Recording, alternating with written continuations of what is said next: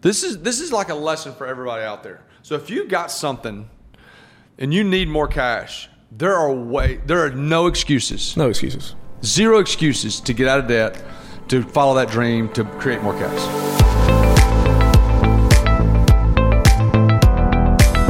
All right, so today on the podcast, we've got Rock Sandretto. We're shooting today at Highlands College in the wonderful podcast studio that we have here. It's a, such a blessing to get to use this, but we're talking about Rock to Rock today. Rock owns Salon 431 here in Birmingham. So, a little bit of context about Rock. Rock um, grew up here in Birmingham, but also battled a little addiction, met a great woman, found Jesus. That's a common story you hear in a lot of people's lives. They battled something that was hard, they found a great girl, they found Jesus, and then from that point on, he's had a wonderful, probably tough, good tough life. So, Rock Sandretto and also Rock's a great friend of mine, so I know a lot of these stories already. So we're going to talk through some of what he does from a business standpoint, but also what he does from a personal standpoint. So he is a business owner that has multiple businesses, that has kids, has a great marriage, and so this is he is our ideal human. So I don't know about that. Yeah, I don't know about that. So Rock, yeah. so glad to have you here. Um, here. Let's get into into you. Let's talk about yeah. like dealt with a little addiction in the past. For sure. Met your wife. Now you own a salon. So like, you don't have to go into the deep recesses, but like, let's talk sure. about like, really the whole salon thing because salon industry for a guy that looks like you. I mean, he's super jacked. He's good looking. I mean, he doesn't know anything about hair. Yeah, not so, so let's talk a little bit about that. Just give somebody some context and some history. Yeah, for sure. Yeah, so I grew up in a wonderful Christian home. My parents are both love the Lord. They they actually go to Highlands as well, and um, I grew up and I just my mentality was like I was going to kind of rebel, you know, in high hmm. school and all that. So I went through the whole rebellion stage. Yeah. Uh, not as much in high school, but as soon as I graduated um, high school, um, I fell in with the wrong crowd. It was actually at spring break, or not spring break, but senior senior trip, and um, fell into the wrong crowd, and and I wanted to start selling drugs, so that's kind of how I started making that money. Making money, yeah, yeah. Let so, me say this too. So this this is the, the common thing, yeah, with everybody that's that's straight. No one's straight on their own. Yeah, for sure. 100% of the people that have screwed up part of their life, meaning by making wrong decisions, they make it because someone else has told them or led them to that. And that's why, like, sure. I talk about to John and Tegan in Georgia all the time. Like, your friends are critical. They're huge, man. And, and just like Chris, uh, uh, Pastor Chris, he's like, um, you, you, know, show me your friends, I'll show you your future. Sure. Um, that's such a huge thing. And now having kids, we're trying to portray that as well to our yeah. kids. We have four kids uh, now. And um, yeah, so I battled the addiction. Uh, went to jail for uh, a little bit. Um, it wasn't long. It was uh, I think it was 48 hours. It was just two days. Yeah. But after I was on oxycontins, um, so it was pretty rough. About a three year stint yeah. of that, three or four years. And um, when I came out of, I was actually in jail all I had to read was the New Testament. You know, they give you those little nice. Gideon Bibles, yeah. yeah and I didn't have anything else to do, so I started um, detoxing in jail. Um, I finished that, that 48 hours out, and I came home and I had to tell my parents, you know, this is what's going on. Right. I flushed all my stuff down the toilet, and yep. I told them I was like, "Hey, don't let me go anywhere. Like, I don't care what I say. Don't let me leave your eyesight." And so, same thing with my wife, which was my girlfriend at the time. Good girl, right? Brittany, wonderful woman. She we broke up during that time. She had no clue I was doing anything. That's crazy. It's crazy. You were so yeah. you were on drugs and they had no clue no clue. But at that point, it wasn't a. The addiction was so bad. It was more of a doing the drug to feel normal. To feel normal. Yeah. yeah. There was no uh, fulfillment in there. no was, really high, I guess. Oh no, not at all. It you was, were taking drugs so that you could function every day. Yeah. Just yes. Gotcha. I mean, yeah. If I didn't have the drugs, I would get, you know, withdrawals. Withdrawals right away. Yeah. So Brittany, my wife, uh, which was my girlfriend then, no clue. I told her about everything. Yeah. And I asked her if she could just stick with me while I finish this uh, detox out. Um, I knew it was like a two week period just oh. from here and everything. Yeah, it was terrible. So it got so bad during the detox about uh, you know four or five days in you can't sleep. I mean everybody knows stories about you know detoxing and it's it's terrible. The only way I could sleep is if my parents or Brittany would drive me around. So like at twelve o'clock, I'd wake my parents up, be like, I cannot sleep. So they would drive me around like 459, 2059 loop. loop. Yeah. And Brittany did the, Brittany did the same thing. And then about seven days in, I was like, I just can't do this anymore. I've got to go to a rehab. And it wasn't because I needed the drugs; it just detox was so bad. Sure. So we went up to Bradford. Brittany was with us, um, and my mom and dad, and we went to Bradford. I was going to get checked in, and it was such a it was like a long day, long lengthy process. And the lady there, I guess a counselor maybe, she was like, "Hey, look, it's like a bell curve. Like when you're coming off drugs, it's like you hit this high where it's like the worst, and then it starts coming back down." And she said, "You're a weekend right now, so you've got to be at the top of the curve. So it's not going to get that much worse. It's going to get better from here." and that. Then I talked to another guy that was going to my church at the time um, that dealt with a lot of the stuff with the foundry and stuff like that. He told me the same thing. So I had that confirmation. And I was like, okay, I can stick this out. I was reading my Bible every, you know, just trying to like pour into God because that was like the only way I knew how to do it. And sure enough, man, God just totally led me out of that addiction. Um, I've been clean, I guess, 17 years, That's somewhere so around awesome. there. Yeah, it's pretty cool. And so even now, though, I, when I go to the doctor and need cough syrup or you know something like that, I always make sure everybody knows, like, hey, I had a past. You know, Yeah. so don't give me anything that's not that I think I would mentally, but I just don't want to put myself in that predicament. You know, of Sure. doing something that might trigger, Trigger. something. Yeah, who knows? Yeah, right. Okay, so you come off the drugs. Come off the drugs. Now, where's the where, where did that like the quick version of that path before you own the salon? Yeah, so, so uh, I dropped out of school because Okay. I, I was on drugs when I was going to two year college, Jeff State. I dropped out of school and then I just started working just regular jobs, like manual labor type Sure. just trying to Trying to make money. Trying to make money. Well, about a year of me being sober, me and Brittany got pregnant. So Okay. Brittany became pregnant, um, and um, I knew we had to. I just grew up. You get married, you know. what I'm saying you have to do the right thing. Um, It's a not- southern. It's a southern. it's thing. a southern thing, and not that that's the best decision for everybody, but It's cultural. yes, it's cultural. So we get married, like we've been clean for a year. Right away, get married, then have a daughter. You know, and uh, it was hard. Still working, just like not dead end jobs. The people, my employees were very good, but it was just jobs that just weren't going to ever get me where I really wanted to go Sure. in life. Um, I finally got on to the coal mines. So uh, the underground coal mines in Oak Grove, uh, where I grew up, there was somebody that was hiring, and so I got on down there, and I was an electrician, getting paid really well, and that was going to be my career. I was just like, God's got me here. I'm cool Yeah. with it. You can make a great living. Now, okay, you got a kid. What's Britt doing? So Brittany was doing hair. So she's been doing hair since she was 15. Great. Yeah, yeah. So she's been on 280 doing hair since she was 15. Hard worker, just loves the Lord. Straight A. You know what I'm saying? Just Yeah. great person. And I'm the mess up. You know what I'm saying? I'm the one jacking around. So, okay, so you're working the coal mines. I mean, for a middle class, everyday citizen, working the coal mines is a very good, respectable job. yes, for sure. Uh, Salary 80,000 job. a year. Yeah, 80, 90, somewhere around Yeah. there. Yeah, for sure. Okay. Six days a week. Whew, hard work. uh, hard work, but it was a union job. n- Not to bash on unions, Yep. but um, I was an electrician, so I really didn't have to do much manual labor. Um, I just had to fix things, so Sure. it was it was fine with me. About five years in, So you worked in coal mines for five years? six years total. Six years? yeah, Holy six years total. Yeah, it was a long that. time. Yeah, it was a long time.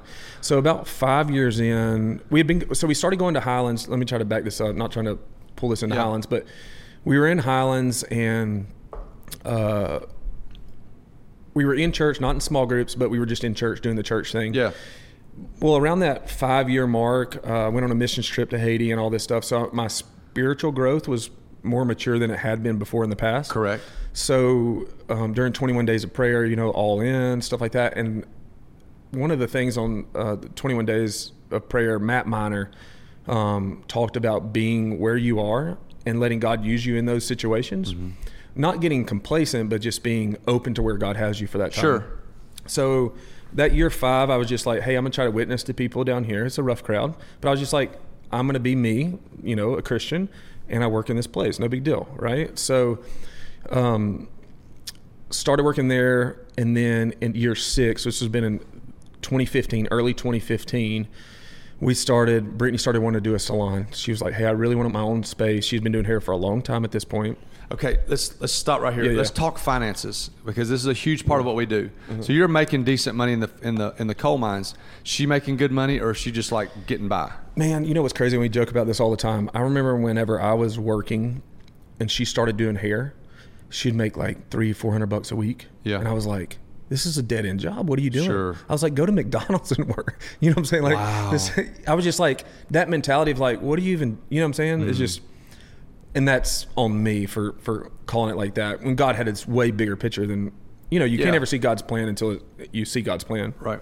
So, yeah, so she she was you know financially we were we weren't tithing as much as we ought to have been. We tithed, but not as much, Yeah. and uh, not off 100 percent of our income. We knew tithing. I grew up tithing, but it was always like my, my parents made me tithe. You know, you Sure. get 20 bucks, you got to tithe the two. Yeah. So it was it was more of a not of a a spiritual aspect of honoring. It was more of a biblical uh, uh, Legalism. legalism yeah, Yeah. good good word yeah so all during this time god's working on us and we're starting to kind of figure out finances. We were never in a great place like you know financially. We never had ac- excess. You know what i'm saying? We, it was always paycheck to paycheck. Right.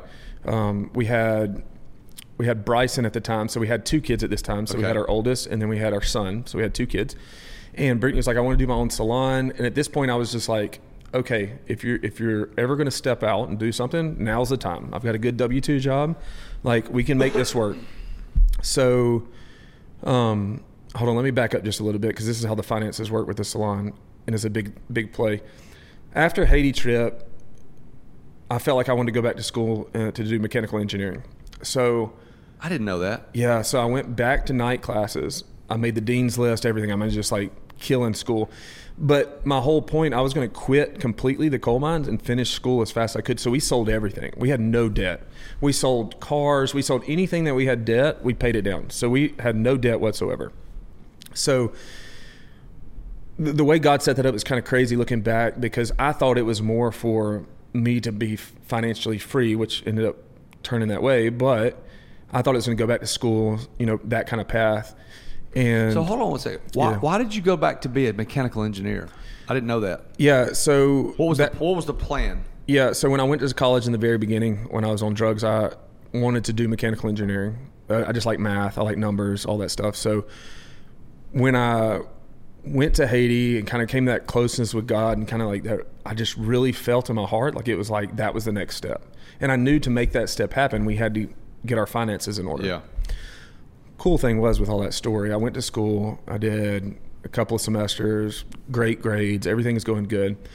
And then Brittany wanted to do the salon around that time. So they kind of threw a kink in the thing because I was like, I was going to quit, but that's okay. I'll stay here, finish out school.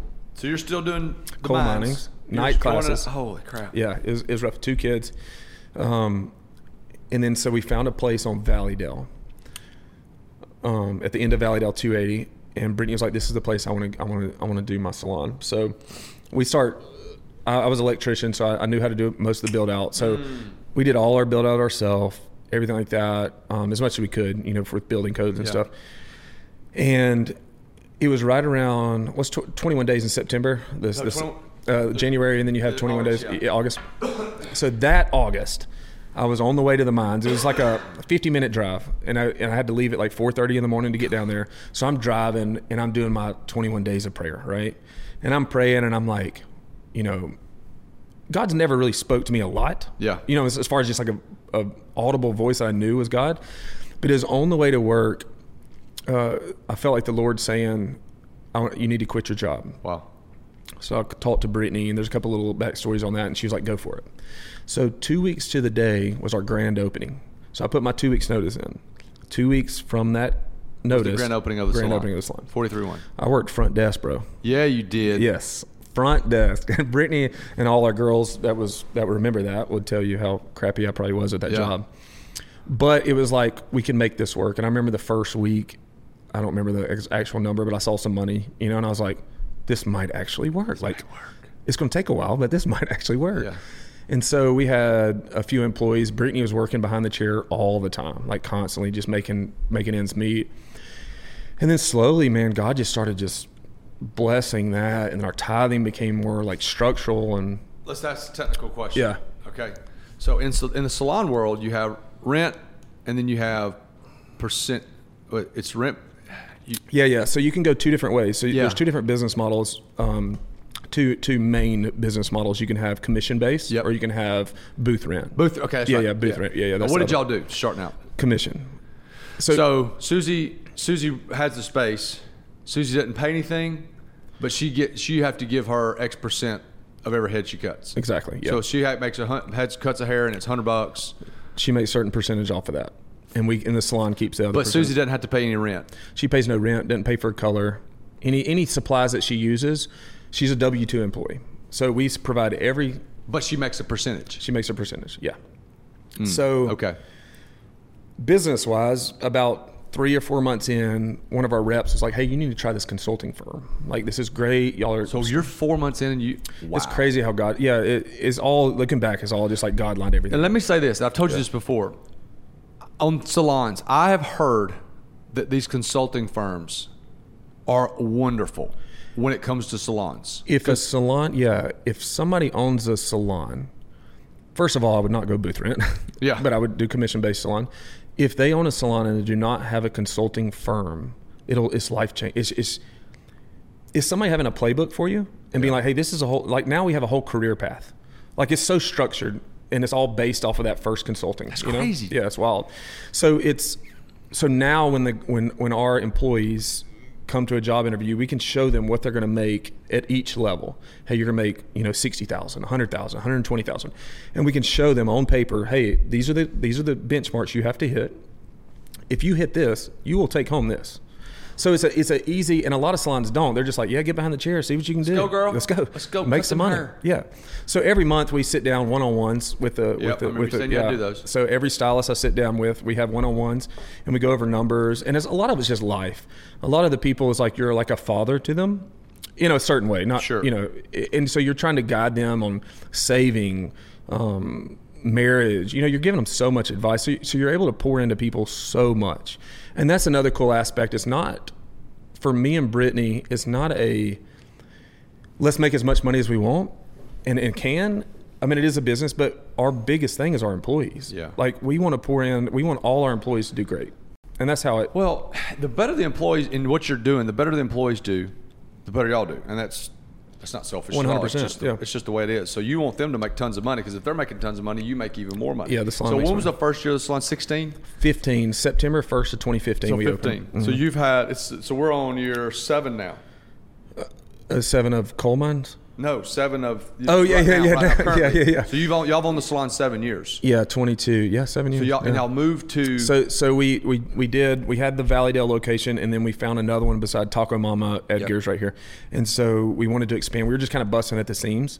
We had six chairs. We went from six chairs to 13 chairs. Um, and we tried to do both locations.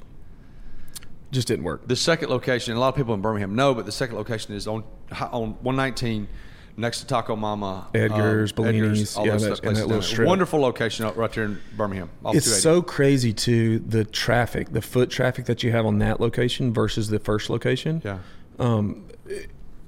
so much goes into a play when you have a brick and mortar. You know about U turns, 280. How are you going to turn in there? It, it, and that really showed us, just showing us what a salon could do. And so having that location was great. So we had did both locations for a while, and then at this time, booth rent was kind of becoming this big uh, thing in the salon industry. A lot of the stylists they get where they feel like they topped out and they want to try booth rent, and so you lose stylists to booth rent every year. It's, it's you're going to lose somebody because they want to try booth rent. Even so- at your location, you are still losing. Yeah, some. we lost somebody this week for booth rent, but it's perfect for her situation. You know what I'm saying? It's, it's total blessing from us. Like, you have these people that will get to a certain point and they just kind of stop, and we want all our employees to keep excelling. Mm. So when they start seeing in that same, just normal pace, we have this conversation of like, hey, where's your future here? Do you see like you do you see anything here for you, or do you feel like something else? And so this lady, um, this a woman she left for a booth rent salon, which is great. It's great. It'll give her some maybe a next step in her career. You know, so Do, okay, so when these people leave, Mm-hmm. do they ever sit there and look at you and go, "Hey, I'm fine with making what I want to make. I, I'm good. I don't want to grow anymore." Do you ever hear that? yeah, not as not a lot. Ten percent maybe. Oh, okay. Uh, so it, yeah, it's not a huge. It's not a huge. Um, people follow money. I mean, so if, if, if you're showing them, hey, look, you're at this, making this per year, all you got to do is hit these numbers and you're to make this. Yeah. And they see that jump, 30,000 a year, 40,000. So they're like, oh, okay, I Right. can, I can push it a little bit more.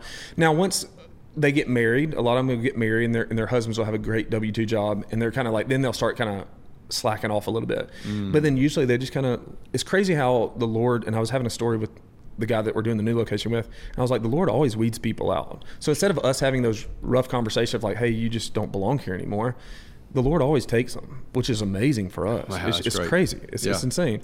And so, yeah, so it's not a big, and our turnover is not a lot. They say you lose 10% of your workforce a year, and that's probably about average. Well, you lose about 10% booth rent, or somebody moves, or somebody gets pregnant, they just want to be a stay at home mom. Yeah. And so it's, it's all normal things, normal um, progressions of life, I guess. Okay, so, so on the on the salon seven years, um, where did your role like like tell me what your role in the salon has been, and then how do you and Brittany as a, as a family, which is a little bit odd, how do y'all as a family manage this? What are responsibilities like? So it took a long time to figure that out mm. because coming from working with your hands mm. to front desk job, like a receptionist, it was a big ordeal and I and it was a lot I had to deal with. So once the salon started picking up, year one it was rolling pretty pretty well. And so year two, that's when I started the photography thing. I started shooting. Just to kind of give me something else to do. Were you getting bored? I get bored with things really easy. Like if, if there's no growth to be had or, or no benchmarks for me personally, yeah, I get super bored and I'm like, okay, I got to do something else. Oh, so For you started doing photography. Is this? I mean, this is quasi like. Are y'all making a lot of money at this point, or are y'all just? No, we're probably So you're looking for a side hustle to make some more cash. yeah, we're probably making six figures a year at that time. So I mean, not not crazy. Together or yeah, together, together. Oh, yeah. yeah, So it's not it's not amazing, but we didn't have any. You know, we had six months saved up when we first opened the salon. So we knew once that six months went went through, we would have to do something. And I always knew I could get another job. Mm-hmm. Yeah. But the Lord never saw it that way. He was just Sure. like, well, we'll just keep growing, and um, and that's how that worked. So yes, it was a very hard time for me personally to try to just figure out what is my role, right? Yeah. Like numbers were good. I'm good with Excel, so I started doing tons of spreadsheets, following numbers. The structure of the consulting firm helped me out a lot because then I had the one-on-ones. I had different numbers I knew to hit, so I had a lot more day to day. But it wasn't still like a. It was probably like 20 hours a week, 10 hours a week. It wasn't a lot, you know? And so that's when I started doing the photography. And then the photography kind of blew up, took off, and Did you know anything? Did you know anything about photography? Dude, I knew nothing about photography. That's so funny. Yes, it's crazy. So I watched. There's some guys here that were worked on Highland uh, on staff, and um, I remember I met with one guy and was like, "Show me what ISO is. Show me all these like aperture. Like, show me everything to do with a camera." And then I went on YouTube, man. YouTube everything. Shot my first wedding by myself. I never second shot anybody, so I just went out there and just shot a wedding. Turned out Were great. so freaking nervous shooting? Dude, I wedding? took so on an average wedding, two shooters usually take like three thousand pictures, and you kind of cool them down. I remember that first wedding. I think I took like six thousand pictures. I mean, it was like I just didn't want to miss anything. I was just like, I'm gonna have more pictures than I need, you know.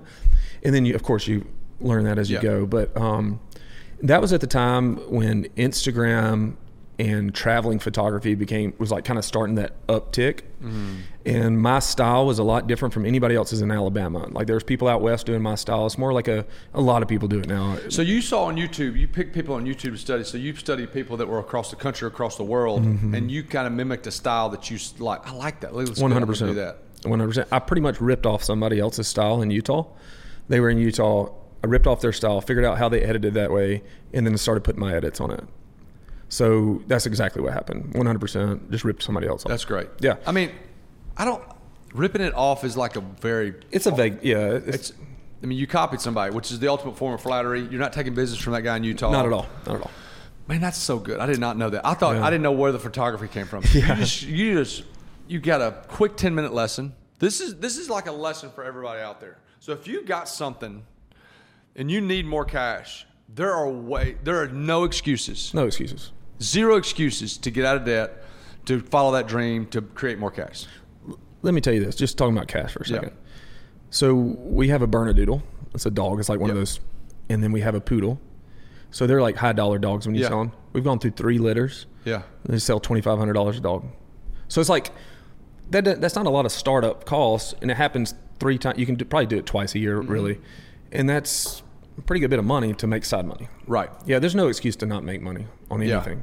So here's a great example for everybody out there. So he's doing the front desk at a salon, but he's also YouTubing and talking to people about Photography. photography. Goes out and just does photography, and then markets yourself. Not even market yourself a bunch. I mean, just started picking up weddings there, here and there. Right. Yeah, that's what it was. It, How many weddings did you do that first year? first year I probably did three. So how did you do anything besides weddings? Um, yeah, yeah. I I, shot family and quickly realized I didn't want to shoot family. Okay. I shot a lot of engagements. Okay. Stuff like that. And then year two, I think I did like 25 weddings or something like that. And so that's when I started traveling. So people just fly me all over. So been to California tons of So times. So you've been. Let's. I mean, this is crazy. I can't wrap my mind around this. I didn't know all these details. So you are two years into, less than two years into weddings, and your people are tr- you're traveling. Yeah. How does someone in California hear about you? Instagram. So my Instagram went from like, you know, a couple hundred followers, and then it, it got up to, I think right now, I don't know, I don't ever post on. I haven't posted in like two years, but I think I have like thirty five thousand followers. So it just started just jumping up. Rock Sandretto Photography. Rock SPS, Instagram. At. at, at Rock Yeah. SPS. Yeah. So um, that's what happened, man. And, it- and that whole scene was so huge at that time. So I started getting connected with other photographers in Portland, California, and we had this whole circle of like pretty big time photographers. Okay. Yeah. Let me ask this: How much did you study? How much did you study the YouTube stuff and study like your craft as far as all this is concerned? Were you, did A you lot of it pretty hard? Yeah, I mean, I, I go everything pretty crazy. Yeah, yeah. Honestly, I mean, I probably put in 20, 40 hours maybe to learn it all, something like that. But uh, as you started doing it, did Uh, you started? Did you start? you learn different tricks on editing. Editing's composition's big on photography, like just making sure everything's Yeah. right. Um, and that picked up pretty fast. I didn't really have to learn that part as much as learning the editing style. You know, just Mm-hmm. learning how I wanted to edit, making everything you know uniform across the album, stuff like that. But that went crazy for like I just got back from Las you know Las Yeah. Vegas to shoot that wedding. That was a crazy wedding. Yeah. That was a Halloween wedding. That was crazy. But um and I've got one in the Grand Tetons next year to shoot and then I'm kind of done. I'm trying to phase that out. But you didn't do many this year. No, no, no. I think I only did like five or six. So I started cutting it back. So after that 25 or Yeah. whatever it was, Brittany was like, "Hey, you've got to limit yourself because I would get start. I, I go hardcore and then I, I'll kind of get like burnt out a little bit. Like, okay, I need something else. How much did you make doing that first, that second year? Like twenty five weddings. I think at that Rough. time I was probably charging three thousand a wedding, thirty five hundred a wedding, something not So crazy. eighty grand. Yeah, yeah, 80K. somewhere around that. yeah. So eighty k. So eighty thousand dollars. What did you do with the eighty k? Is that just lifestyle money? Yeah, like so- power bills. You buy stupid stuff. Yeah, no, stupid stuff. Yeah, no, for sure. Yeah, let me be honest. The, I mean, I would like to say, oh, I put all that money up. You invested that money. At that time in our lives, though, the salon was paying our, you know, doing everything correctly. You know, eh, business Yeah. was good. That money, we went on trips, you know, stuff like that. But it was more rock being selfish. I mean, if I'm No, that's good. with it, yeah, Honesty is great. Yeah, yeah. It was it was just me being selfish and just, and me and Brittany had tons of different arguments about that, and it was just looking back on that now, and it wasn't that long ago, but I could see my maturity at that time of like, my my headspace is totally different nowadays. Right. But um, but yeah, it's kind of just had fun with with most of that. All right, let's talk about parenting through this thing. so we're we're we're in this together. Do you feel good about the way you've raised these kids through this process? Because you've had time. One of the things that you've I feel like you've done a good job at is you've had time. And when you have had extra extra time, you've put it put something in that spot, but you've never been like someone that's just going super crazy with like I have no time. Yeah. So uh, talk. Let's talk through kids and like where they are, how the, where their age is right now, and just like with parenting your kids with both of you owning a business. Yeah. So Berkeley and Bryson are oldest, so she's 15 and he's about to be 13. With those two, Berkeley and Bryson, they kind of went through that whole process with us of figuring everything out. Um, I think we did a. Our oldest right now, we're kind of going through some stuff with, with her right now, so it's kind of like I feel very inadequate to even talk about Sure. parenting. But um, I feel like we were we were there a lot we parented as well as we could. We did uh, Growing Kids God's Way. Yes, I love it. We did So too. Sean Clark, who uh, has Five Stones Church now up in Franklin, he was here and he was our small group leader, and he poured into me and Brittany so much. Like every time I see him now, I'm just like, you changed our life because parenting at that point, they were still young enough to be parented of, of, as far as guided, disciplined, maybe. And then it starts becoming a heart. Like, okay, well, you messed up because what are you feeling? Like, what made you feel like you wanted to do that? You know, and so it goes from discipline, spanking, or however you want to Yeah. discipline your kids, to a certain age where um, that kind of discipline just doesn't isn't as effective to us, in our opinion. So then it kind of goes into a whole different realm, and so I feel like we did a, a good job. I mean, we, you know, we. Every kid has their different personality, first Absolutely. of all, and that's one thing we're learning in this in this season is is. I know which kids now are kind of like my like following my personality, and know which ones are following Brittany's, and so like my oldest is following the way that I kind of look at things, and and that's a scary thing, honestly. Sure. And I talked to my parents, and I, I texted them the other day, and I was just like, "Thank you so much for putting up with me." Like, you don't realize until you're in that position of what a parent goes through in certain situations. Yeah. And so that's very hard. And all my friends have younger kids because we got pregnant very young, and so it's hard to even kind of have those conversations with people because their kids just aren't at that age to try things or, or to want to experience life, you know, in certain situations. So yeah, so so we're kind of dealing with some stuff now with our oldest, but the thing is, is her heart is pure. She was raised correctly, biblically, biblically. So you know, that verse is raise a raise a kid in the way that you want them to go, you know, and they'll never turn back, you know. And so we're kind of praying that right now Yeah. in this season. But um, our younger two, so we we had two more. Um, two more kids and they're five and four. So we kind of had a whole Big n- gap. big gap, huge gap. And this was right when we opened our new location. So it was tons of stress. Brittany's pregnant. We're opening a new location. All this kind of stuff. Spending a lot of money. a lot of money. Um, one of the pregnancies, we, we swapped insurance companies, so one of them wasn't even covered, so we had to pay out of pocket. I mean, just total Yeah. chaos. Complete blessings now because the things that we learned with our first two that we thought were so important, we realized they're not as important, and some other areas are more important. important. Yeah, and so parenting to me is one of those things. There's no playbook. Every kid's different. You have to parent the way that God leads you to parent and this is you know in in in our world right now it's like we can't parenting parent kid A the same as kid B It's hard for me. because you have different personalities. And as they grow those personalities become stronger and stronger because they're trying to become a woman or a man. So i think we're kind of running through all that right now and just trying to navigate those waters. And it is it's very hard very difficult um a lot of prayer honestly. It's just Yeah. praying. Um different grades in school you know so there's a lot of things that we're trying to figure out right now honestly with our older kids our younger kids are you know five and four you know i mean Right. it's just little spankings here and there The thing that I've, I've I've figured out is as parents, we can't be concerned with our kids' happiness. We got to be concerned about what they're becoming, and because they want things that they sh- they they don't need. right Like they don't want to go to bed. They need to go to bed. right They can't have Kit Kats for dinner. They want Kit Kats for dinner. for sure they have to and my wife has done a really good job at talking through this you, you got to choose your heart and we talk about that all the time it's like hey you got to choose your heart your heart is like making the hard decision now to be cooperative and eat dinner or your heart is going to be not eating dinner at all whatever yeah for Okay? sure They- but I tell my kids all this all the time is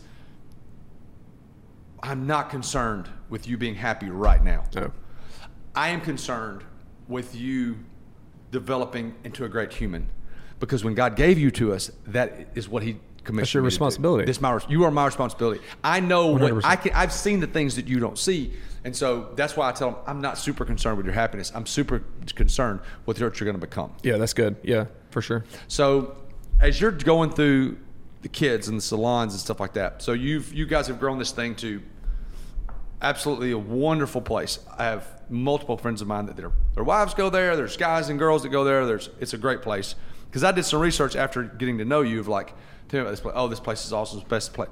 I mean, commissioned by some of my friends, best salon in Birmingham. Open up a second location. Let's talk through that real quick. Talk to me about like the nuts and the bolts of that. From Valleydale to the second, No, or the new third one? location. Okay, I, cool. I said because you don't have Valleydale. I'm saying Yeah, yeah, yeah, we don't got- have it anymore. You got Yeah. 119. You're opening up one in Hoover. Right. Yeah. So let's talk through that. For sure. So after doing that first split location where we had Valleydale at the same time, we learned a lot. We learned that it's better to partner with somebody and do another business as well. It's, it's much better to partner with somebody like minded to kind of split the responsibilities, if you will. Maybe that's a bad bad choice of words, but you want somebody that's vested that that wants the same thing for their life that you want for your life. Same culture, same, you know, um, family life. You know, all those things that that are cohesive with me and Brittany. You want it to be cohesive as a group. So we found this wonderful couple. Uh, one of our top stylists, her and her husband, um, love the Lord. Great, great stylist, and she voiced to us that she wanted to have her own salon someday. And we have a couple of them that'll voice that. And so we decided this year, um, we looked at different locations. The Lord opened up a door um, in Trace Crossings across from the Met, and the rent was. We looked at one place, and the rent was just it just wasn't going to work financially, just on paper. and then um, somebody texted Brittany, the guy that was building the, the the other one, and he was like, "Hey, we'd love to have you guys at that location. And what do you need to be in for?" So we gave him a number. They met the number. And so it was amazing, brand new construction. So we're going in 60-40 with this group. So we created a new LLC. When you see this group, what do you mean? What do you mean this group? Like Yeah, the so- girl, the girl that the other stylist. yeah, yeah. So we're coming in. Um, two L, like two holding companies are going to merge together and create this new LLC. So it's 431 Stadium Trace. But that's kind of how that's going to roll. So we're going to merge together. We just left the lawyer's office a couple hours hours ago, signing everything. So we're all good and, and, and everything's fine. We've got everything set up, and then we just signed the contract on the new place yesterday. How long is it build out going to take? we're thinking they said Q3, Q4, so Q3, Q4, somewhere around okay, when you do that, you're leasing the building. leasing. Okay. Are they giving you any money Yes. to build out? Yes. So you have a for anybody that doesn't know, you you you hire a commercial real, real estate person. Sure. Ours, we use Richard Tidwell. Yep. He's, Oh, I know Richard. yeah, I've known him for a long time. Yeah. So he negotiates for us to the to the the um, the guy that owns the On the building. buildings. He did the new one for us. He's done a lot of them. So he negotiates. Hey, if we sign this term, give us X amount of money, or what's the build out going to entail? so he does all that on the back end. We don't pay him anything. He gets commission off the the signing. You know, what I'm saying from the Yeah. landlord. But um, but yeah, you negotiate all that. So we got a pretty good TI on this one. Uh, tenant improvements. improvements, yeah, yeah, yeah. So tenant improvements. So um, yeah, so we'll get in on this one for. We already have the number set. Like, it's not crazy. Yeah. Okay, so I didn't.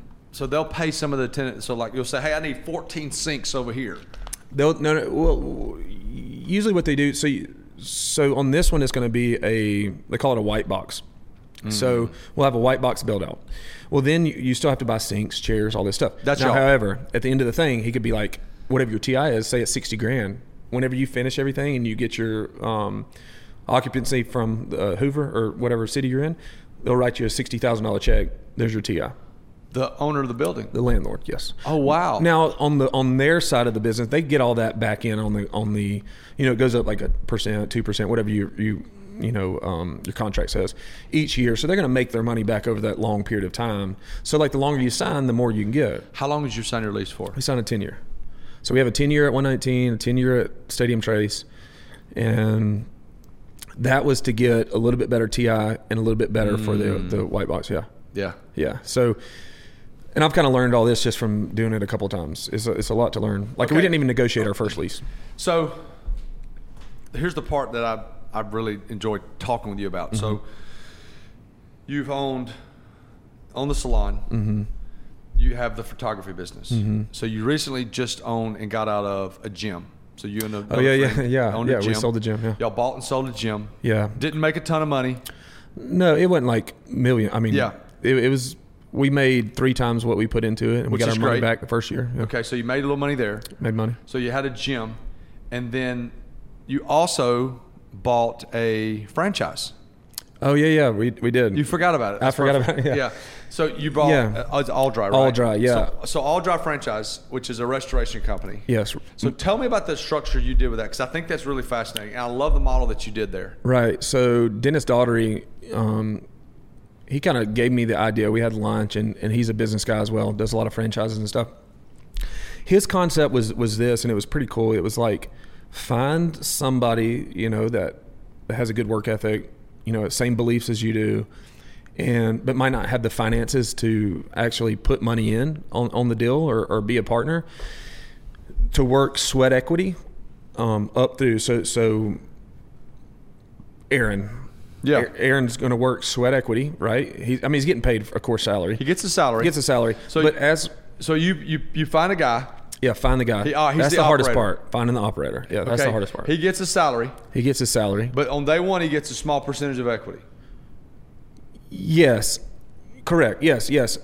Like a twenty percent, yeah. Or Okay. I guess I, I think he took ten percent. I, I can't remember exactly, Yeah. but it's ten or twenty percent. Yeah. So as the money starts coming back for the investment, right? So The one that the money that you physically put in. Yeah, so my partner and I, so Ryan and, and Yeah. myself, we put X amount of dollars in, and when that money fully funds, so when we get that full return, he gets fifty percent ownership. Okay, so let's just use round numbers for example. Yeah, yeah. Okay, let's say you and you and Ryan put a hundred thousand dollars apiece. Yeah. Okay. After you pay Aaron, let's just use a good round number. I have no idea about the numbers. Say you pay Aaron fifty grand a year. So Mm-hmm. Aaron makes fifty grand a year. Y'all put in hundred thousand dollars a year. Or put in hundred thousand dollars. Mm-hmm. yeah. Okay. So the business makes money. All profit Goes back. goes back does it go back into a, like a fund for y'all or do you go where do you pick out like how do you pick out the money goes into a fund to pay back investors or does the money go back into a fund to grow the business Yeah, so we just do a set amount each month. Okay. So so you know you, it's a comfortable amount. Like I mean, of course, I want it to be to be Yeah. more, of course, but but it's a comfortable amount that the, the business can still sustain itself, pay payroll, pay all the expenses, but still get some kind of money back in our pocket. okay so say it's let's say it's five grand a month Yeah, five grand a so, month. so you get five grand a month ryan gets five grand a month Just, again Right. round numbers and so once that gets to a hundred Two hundred, or yeah, yeah, hundred each. 100 each then the operator fifty percent. will gets 50% uh, equity Ryan and I will back down to 25, 25 and 25 Yes. So, what's your exit strategy um, how do you make like how do you make money how do you make money here is what i'm trying to figure out yeah, yeah. So the business model of the restoration company is it it sold us. I mean, it's a it's a very good business. Um, there's a lot of highs and lows, of course, but it's a very there's a big profit margin. It's 38% profit margin, so it's a pretty big profit margin for a business. Right. And so our end game when I, when we first bought in, we were thinking like a one two year turnaround because that's how every other business has been so fast. This is more of like building a brand because the franchise was so young.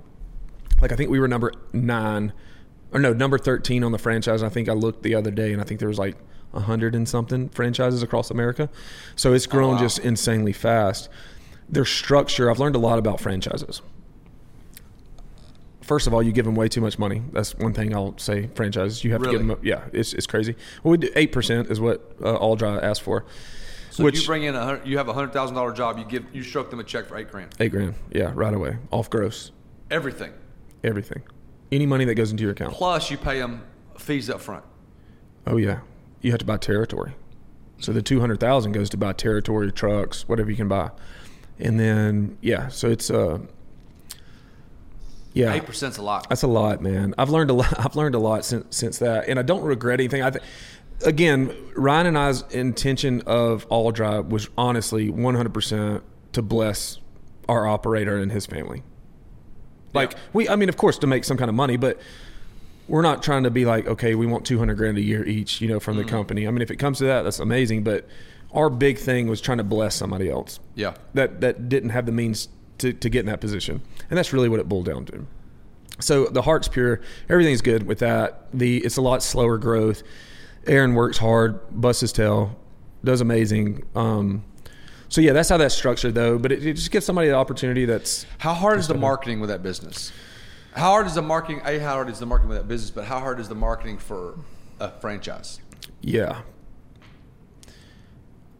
You know, man, I've learned so much. I, I, I kind of want to see how you know. I don't want to go too deep. The I've just learned a lot. Um, Aaron's uh, our operator's amazing. It's nothing to do with him. It's just I, we did not expect that we had to build a brand as well. And so we're coming in here competing with SERVPRO, the biggest. I think they're like number one out of all the SERVPROs in the U.S. and they're right down the street. Mm. So we're trying to build a brand in an industry that has no clue who we are, right? So, but we're also giving eight percent to somebody because we're using their brand. So hindsight 2020, we should have bought the trucks, got certified, and just started our own company. Rock it would have been doing the same thing. You should have started thing. Rock Restoration. Same exact thing, except we had more money in our pockets in the end of the day.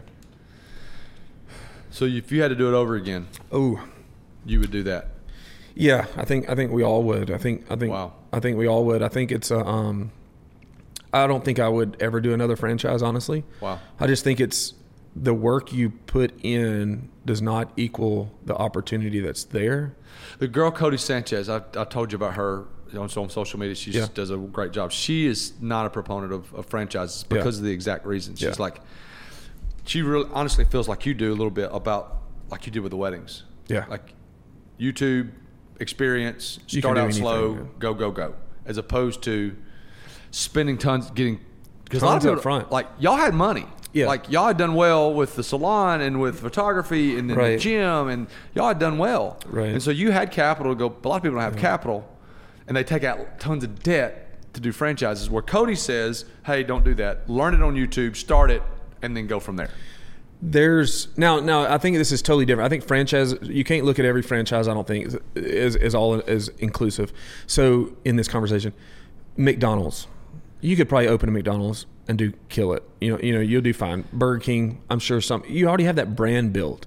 Does that make sense? Yeah. Do I still agree with the the franchise model personally? I don't like it, but I'm I'm more entrepreneurial. Like I'm like we can do this ourselves. It's no big deal and a lot of people aren't. A lot of people will be like, I'm going to cash out retirement, hands off job, let me buy into this. And if that's your thing, swing that way, man. You know what I'm saying? It's totally cool. But if you have that entrepreneurial spirit, I think you'll just be pissed off with a, with a franchise. Like wow. straight and simple. Like I don't regret anything we did because everything that we did was pure intentions. Everything's going to work. everything will work out fine. It's not losing money. We haven't had to put any more money in, so it's doing fine. It's paying us back every month. So it's like it's just not as fast growth as what we assumed looking at all their numbers. All their numbers, yeah. Because that's all you're doing. Okay, so let's talk through this real quick. This yeah. is what you and I spend the most time talking about because mm-hmm. we talk pretty good bit. So, salon, photography, all dry. Um, what are you doing now? I know what you're doing now. Talk to me about what your thoughts are now from an investing standpoint. Yeah. Like where you the road because we got introduced because like there was five people. The crazy mm-hmm. thing about our relationship is this: there's four or five people. like, hey, do you know Rock? I'm like, no you need to meet Rock. How do you know Rock? No, you need me to Rock. It was the other way around too. I, Same I thing with me. And so we're we're kindred spirits in so many ways. So what are you doing? Tell me what you're doing now as far as the investment standpoint with any uh, any money that you have, and then I'll ask another question about the financial part. For sure, yeah. So right now, as you know, we we joined the mastermind a mastermind group, Wealth Without Wall Street. Been amazing, and it really opened our ideas. And me and you've talked about this a lot. When you surround yourself with people that are on the same level playing field as you, that are entrepreneurs, still doing good, you're only going to cap yourself at that rate because you don't have anything to to shoot for. Right. So what we did when we joined this mastermind was we're surrounded with people that are just on a whole different level than us. And so therefore instead of being cowered down and being like oh man, I don't, I don't, I don't even belong here. Just trying to rise to that, be like surround yourself with people you want to be like. You know what I'm saying? Like, so our big thing is is getting in that group. We've learned so much about taxes, how to invest your money in in, in hands off investments, passive income. So we started i think we started two businesses this year. Um, one of them we started a new llc and so we invest in atms so we have it's a complete passive play. Um, it's a seven year by you know you're in there for seven years. You're locked right. in for seven years. Money's locked up for seven years. Locked up for seven years. Great. It's a it's a good good monthly return. So you cash flow. So the way the mastermind looks at it is this: is like, okay, what is your current problem? Is it taxes? Is it cash flow? Is it just more money? You know what I'm saying? So then you look at those things and say, okay, this year my problem is taxes. So what we did is we needed a tax benefit. So instead of just buying a car like a lot of people do, which sure. is you know not the smartest thing to do. I mean, it works, but it's not the smartest thing for bonus depreciation. a lot of people do that. A lot of people, yeah. And, and now, if you need a car, if, if your car, uh, maybe that's Cars are way overrated. it, it, it really is. And so, but mo- a lot of entrepreneurs, they just don't know because they've never heard of anything else. With these ATMs, they're 100% bonus depreciated um, against passive income. So that's your tax benefit. So we bought the ATMs for, for that um, completely hands off. Um, we just put into a fund. The people that run it are part of the mastermind. So everybody kind of is in it. that was a big thing. And then we just started the 431 Hair, the extension company, Yeah. you know, a couple months ago, I guess a month or two ago. So talking about that, so the, the extensions, you guys now have found a company that makes them for you. Right. Yeah, we were selling. Uh, I think it was like one hundred and seventy thousand a year in, in extensions, hair extensions. Yeah. And so what we would have to do as the salon, we would buy the hair extensions, then mark it up one hundred percent. Yep. To be able to be retail. Yeah. To give the girls the commission, the Oh, retail yeah. commission, all this stuff. Um, and it worked fine, man. Our numbers just shot up tremendously because all this extra um, income. So what we did, they started raising their prices. And so Brittany, the cool thing about Brittany is like she's a like just like me, like she's entrepreneur too. Like she's like God put us together, and we've both grown into this role of being like just entrepreneurial spirit. Just like what can we do to, Right. you know. Anyway, so she sourced some hair, and so we have it branded. We started a new extension company, so now our salon sells exclusive 431 extensions, 431 hair. Okay. Another question. Is that another business?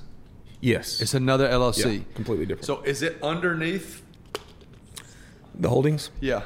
No, because uh, again in the mastermind we we we learned about the holdings kind of idea a little bit later than we are, and we already had started that that one. Yeah. So that 431 uh, extension company is Rock and Brittany 50-50. So nobody else is in on that, and so we pretty much just saw a need of. You know, anytime you can supply, same thing with you. Like if you could supply your own kitchen with all your If I, own made my, if I could raise my own ki- uh, chicken, I'd do that. yeah, exactly. Because you're cutting out an expense and you're making money as a chicken distributor. Yeah. You know what I'm saying? So it was very smart on Brittany's thing. And I honestly, when she started talking about it, I was like, this is never going to work. Like, what are you doing? Like, yeah, this is, how are you going to find hair? And she went through tons of different uh, distributors for hair because it's overseas hair. So you got to wait till that stuff comes in. Then you got to try it out for like four, six months, make sure it's going to last. Most of it was just garbage stuff. Well, then, you know, I guess probably Q2, Q3, she found this one distributor and hair's amazing. All our stylists love it, which is a big thing. Huge. Yeah, because they all all want to sell it.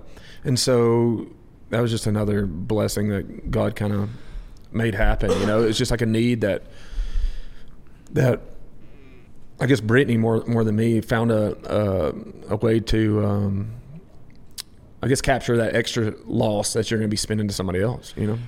Okay, so I'm gonna backtrack a little bit. Yeah. So you started the ATM thing. You got the ATM thing from the mastermind. Yes. You and I talked about the mastermind. So you went out to Arizona to a meeting. You weren't involved with the mastermind at that point. You just paid to go to the conference that Russ and those guys at Wealth Without Wall Street started.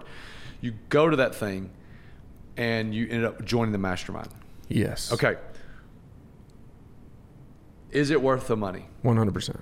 No hesitation. No hesitation.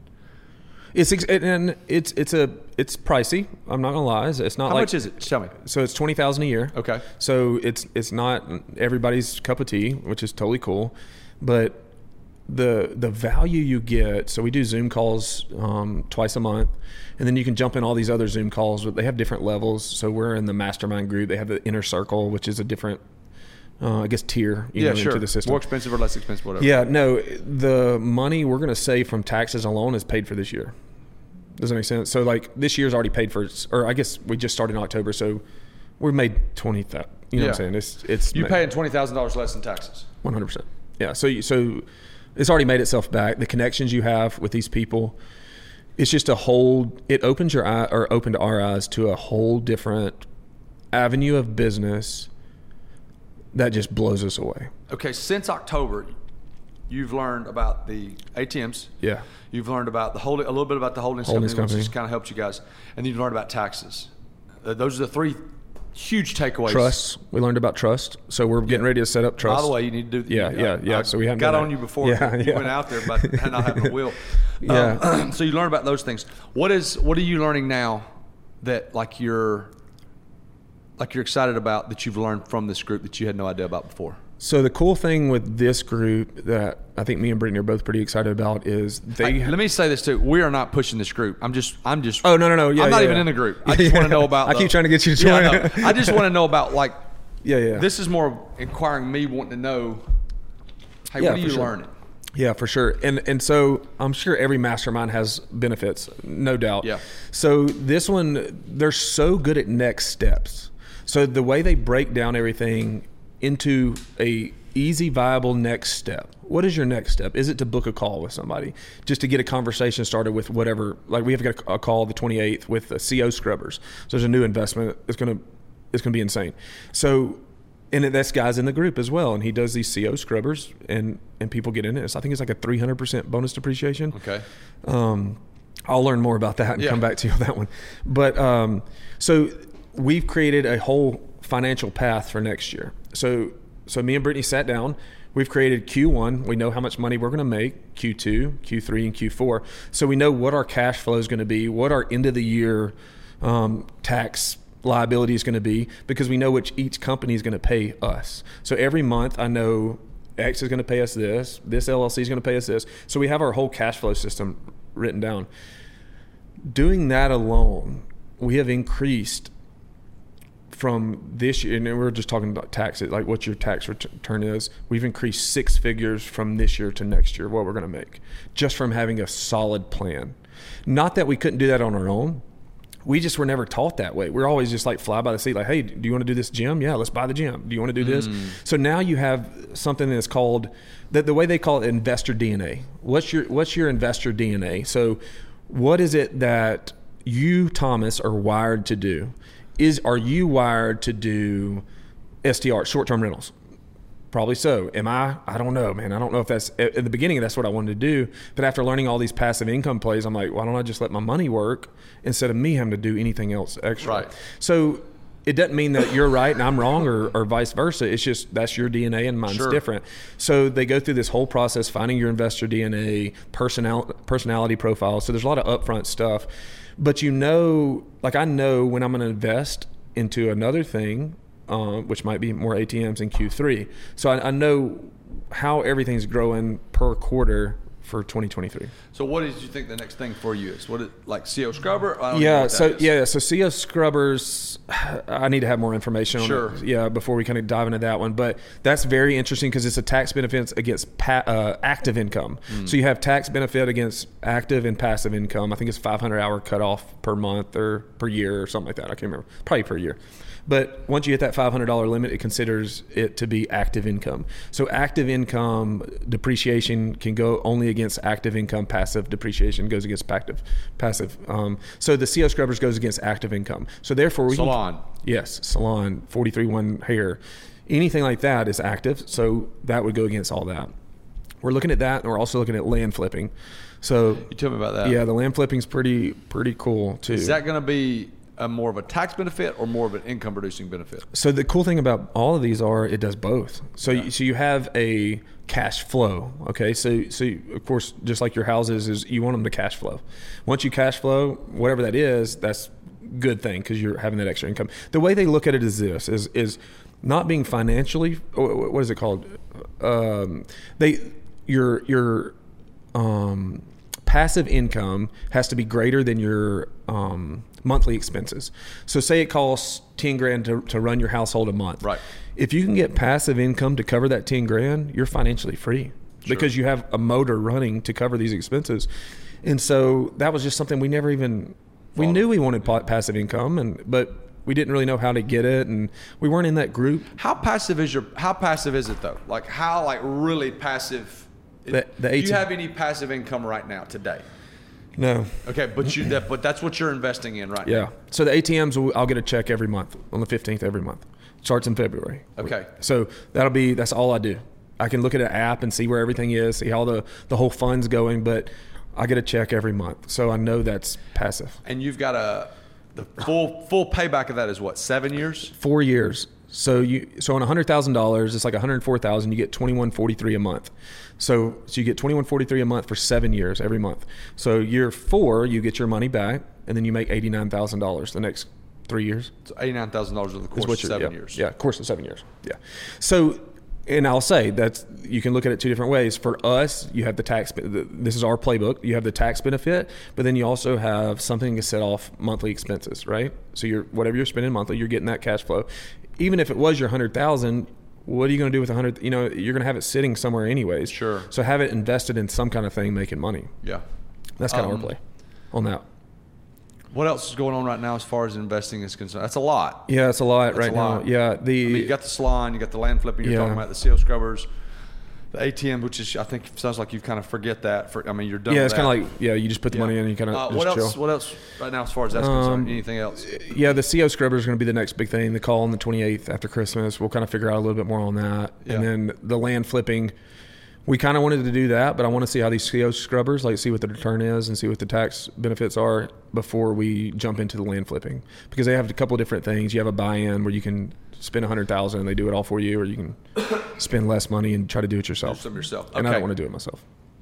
With the mastermind, Yeah. this is what I worry about. Yeah. How do you not get overwhelmed with information and be like, I want to do this, I want to do that. I, this is great. Yeah. Like, how do you either not get uh, get overwhelmed and, like you've said before, create another job, or how do you get not get overwhelmed and run out of money? Like, It's true. Great, like, great question. I ain't, I got that much money. I can't do that, Johnny. I Yeah, I might this. want to, but I can't. Yeah, Investor DNA. yeah. That cuts out everything. So there's a lot of things in there that you'll hear. You're like, hey, that's not who I am. Yeah, and they have yeah. That's like out. Uh, somebody was talking about short-term rentals the other day. They had a, this. They have I think a couple hundred thousand or not a hundred thousand, a couple hundred homes across the U.S. and they were talking to the mastermind. And so after the call, they go around and rate it and like, hey, how did you? Is this something you would want to do? Rate it one out of ten. And for me and some of the other people, they rated it lower because just because of the strictly the factor of the cash flow wasn't big enough for the investment. Now, you, I know you look farther into the future. I'm a long-term Yeah, you're a long term guy. So for you, that's a perfect play. So in your investor DNA, it works perfect for you. Or somebody that just like, hey, I just have this this house and I just want to do this rental house, you know, whatever. I wanna make 400 bucks extra month. Make make 400 bucks. That's totally cool. And you'll, it'll pay itself off. You know what I'm saying? You'll be making more money. Yeah. For me, that's a little bit, uh, you know, for my personal DNA, I want to do. Um, we want to do a little bit more stuff to where it's more like a, a, of course a passive play, but also a cash flow thing. The group is amazing with helping you delegate that.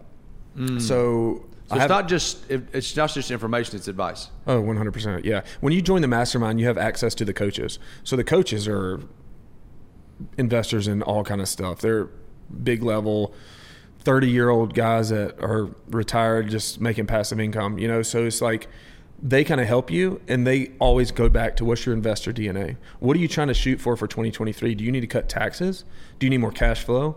You know, do you need, you know, what do you need? And then they work with you on that. Well, have you thought about this? Or have you thought about this mm. fund? Or you, you know what I'm saying? Yeah. So it's a big, it's not just a, hey, here's all the information and you figure out what you want to do with it. You have somebody that's kind of not holding your hand, but you have somebody you can go to Yeah. and be like, hey, what do you think about this? What's your take on this? And the cool thing with the coaches too, they've invested in almost everything that's you're getting. Or if they haven't, someone on Somebody their- else does. Someone else So on you the just has. yeah, and we're on like the what's the WhatsApp. So you just shoot the group of messages. Hey, is anybody? Somebody was asking today for a realtor in North Carolina, and like everybody answers like, oh, I use this realtor. This is a great realtor. You know, so so you reach out for any kind of any people you need, any any person, any group, any and, and everybody's done it because they're just been in it for longer. Wow. The cool thing is though is it's it's a lot. There's some even W two people like high paying W twos, doctors and, Yeah. and lawyers and stuff like that that just won't passive income plays like our, like Steven, our, our friend Sure. Steven. So it's a to me, like I said, we've already made the money back just learning what we've learned so far, and so next year's just going to be even bigger. And so far, you know, each year is going to be bigger and bigger after awesome. that. It's crazy. All right. So as we wrap up here, te- what what do you need to tell people out there about you that you want people to know about what you're doing, all these things? Any, I guess, any advice I would say for someone that is a business owner or parents and they're they're trying to do these multiple things because, I mean, I'm in charge of 15 or 20 households. I mean, I got to pay pay those people that, that feed their kids and, Right. and pay their bills. You're the same. So that's a responsibility. Obviously, I've got three kids. You've got four kids. But then also, there's other things that we want to do. What what like? I think What thoughts would you give people? Yeah, I think I think the biggest first of all, if if as a business owner, you have to learn, and, and me and Brittany had to learn this, is you have to leave business at, at, at the office. Don't bring it home. And in the first years, that was hard, man. We'd go on date nights and talking about the salon. You know, so it's like we had to learn, and that was a process of trying to figure that out of how far because she's my business partner. So how much do we talk about business when it's our personal time? Hmm. We're a lot better now. We don't really talk about it at all. That's the big thing. First of all, is leave business where business should be, and, and, and to have home life where home life should be.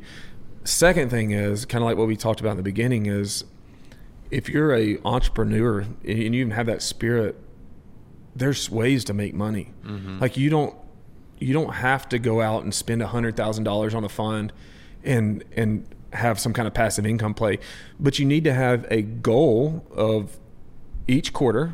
This quarter, I want to do this, mm. and you have to make steps. That's another big thing. I think a lot of people, tons of people, and it's probably the same with you, come to me with ideas. Why don't you do this? And I'm like, you do it. Like Yeah. It's your idea. Like God gives you ideas too. Like you do it. So I think one thing, and we can kind of wrap up here, is God gives people ideas, but if you don't follow through on that idea, He'll give it to somebody else. Sure. And so that person is going to be you. You're going to look back and be like, man, I had that same idea. that. Yeah. Same idea. That's you know, awesome. but you have to do something with it. Sure. Yeah. Um, thank you so much. This has been great. A lot of stuff I learned that I didn't know, and just um, you've done a lot, and I really appreciate your friendship. I really appreciate you coming on, and just I mean I got a list of things here that I just want to ask and go into deeper later on. But like uh, I really appreciate it, and uh, for everyone out there. Uh, Rock's a great guy to follow. Does a lot of great things, and is a great example of so many different things. And so, um, thank you so much for watching. We appreciate it. Right.